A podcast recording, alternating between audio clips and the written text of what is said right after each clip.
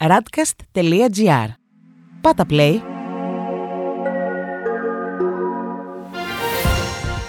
World Desk Ο γύρος του κόσμου μέσα από τα πρωτοσέλιδα ευρωπαϊκών και αμερικανικών εφημερίδων για τη 16η Ιουλίου 2021. Πλημμύρες αφήνουν πίσω νεκρούς και καταστροφές στη Γερμανία. Δεν επιτρέπεται ο εμβολιασμός σε χιλιάδες μετανάστες στη Βρετανία.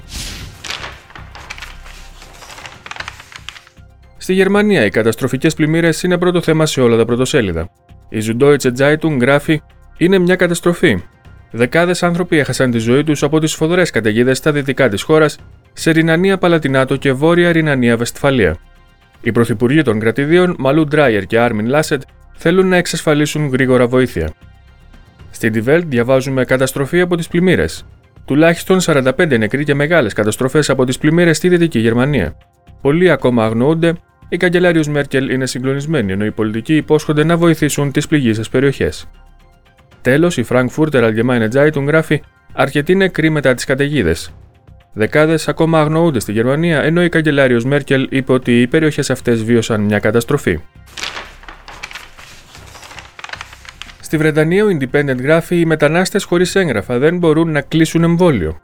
Εκατοντάδες χιλιάδες μετανάστες δεν γίνονται δεκτοί για ραντεβού ώστε να εμβολιαστούν καθώς οι κλινικές αρνούνται να τους καταγράψουν, παρόλο που δεν χρειάζεται κάποιο επίσημο έγγραφο για το ραντεβού. Στην Daily Telegraph διαβάζουμε: Οι γείτονες σε μεσοτυχία εντοπίζονται από εφαρμογή. Η εφαρμογή του NHS για τον εντοπισμό επαφών στέλνει ειδοποιήσεις σε ανθρώπου που δεν έχουν έρθει ποτέ σε επαφή με θετικό κρούσμα. Οι Times γράφουν: Ο Τζόνσον υποστηρίζει νέο φόρο για να μεταμορφώσει την κοινωνική πρόνοια. Ο Βρετανός Πρωθυπουργός θέλει να χρηματοδοτήσει την κοινωνική πρόνοια για να ανακουφίσει τις οικογένειες από το βάρος της πληρωμής της ασφάλισής τους. Τέλος, ο Guardian γράφει: Δεκάδες νεκροί στην Ευρώπη, καθώς σφοδρέ βροχές προκαλούν καταστροφικές πλημμύρες. Πολλές περιοχές στη Δυτική Ευρώπη επλήγησαν από καταιγίδες που προκάλεσαν καταστροφές, αφήνοντας τουλάχιστον 58 νεκρούς και δεκάδες αγνοούμενους στη Γερμανία. Στη Γαλλία η Le Monde γράφει Πράσινη Συμφωνία. Η Ευρώπη ξεκινά την κλιματική της επανάσταση. Η Ευρωπαϊκή Επιτροπή παρουσίασε 12 φιλόδοξα κείμενα για την αναχέτηση της κλιματικής αλλαγής. Η αγορά ρήπων θα επεκταθεί σε νέους τομείς όπως η αυτοκινητοβιομηχανία, μέτρο που ανησυχεί τη Γαλλία για το κοινωνικό κόστος μετά και την κρίση των κίτρινων γυλαίκων. Στη Λεφιγκαρό διαβάζουμε σκούτερ ποδήλατα, η μεγάλη αστική αταξία.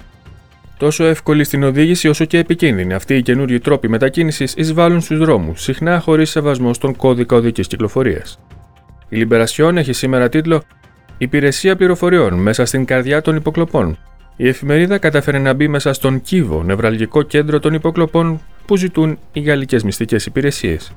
Ερωτήσεις και απαντήσεις για μια από τις πιο κρυφές οργανώσεις της χώρας. Τέλος, η Ουμανιτέ γράφει: Όταν η κρουαζιέρα δεν διασκεδάζει πια. Η επανέναρξη της τουριστικής δραστηριότητας επανεκκινεί τη συζήτηση του μαζικού τουρισμού. Στην Ισπανία, η Ελπαή γράφει για την αμφιλεγόμενη απόφαση του Συνταγματικού Δικαστηρίου που ανέτρεψε τον εγκλισμό.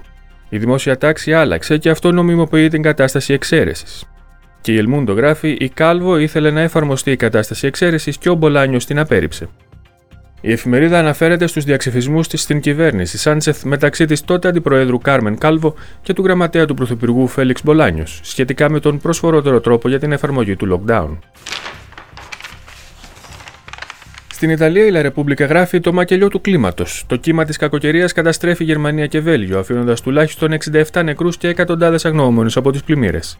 Οι ειδικοί εκτιμούν ότι τα γεγονότα προκλήθηκαν από την υπερθέρμανση του πλανήτη. Στη Μεσαντζέρο διαβάζουμε η Αλιτάλια αλλάζει ονομασία και ξαναλειτουργεί.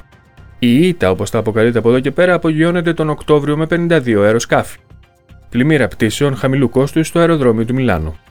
Η Κορία Ρεντελασέρα έχει σήμερα κύριο τίτλο Ένα διάταγμα για το πράσινο διαβατήριο. Το σχέδιο της κυβέρνησης για το τέλος Ιουλίου είναι η υποχρεωτική δεύτερη δόση ή το αρνητικό τεστ για είσοδο σε κλειστούς χώρους.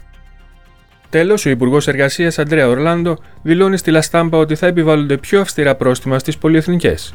Επίσης, είπε ότι οι επαναπροσλήψεις μετά από απόλυση θα είναι δύσκολες.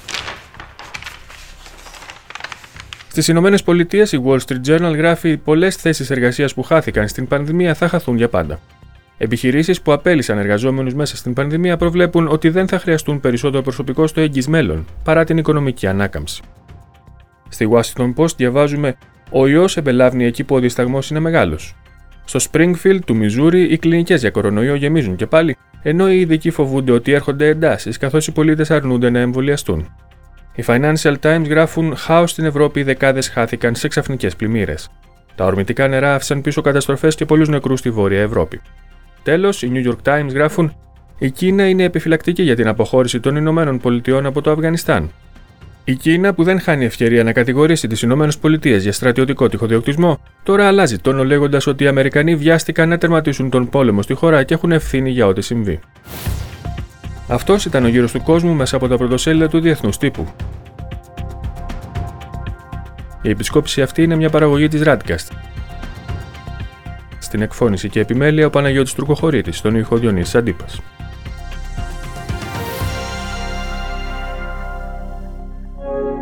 Ακούσατε ένα podcast της radcast.gr.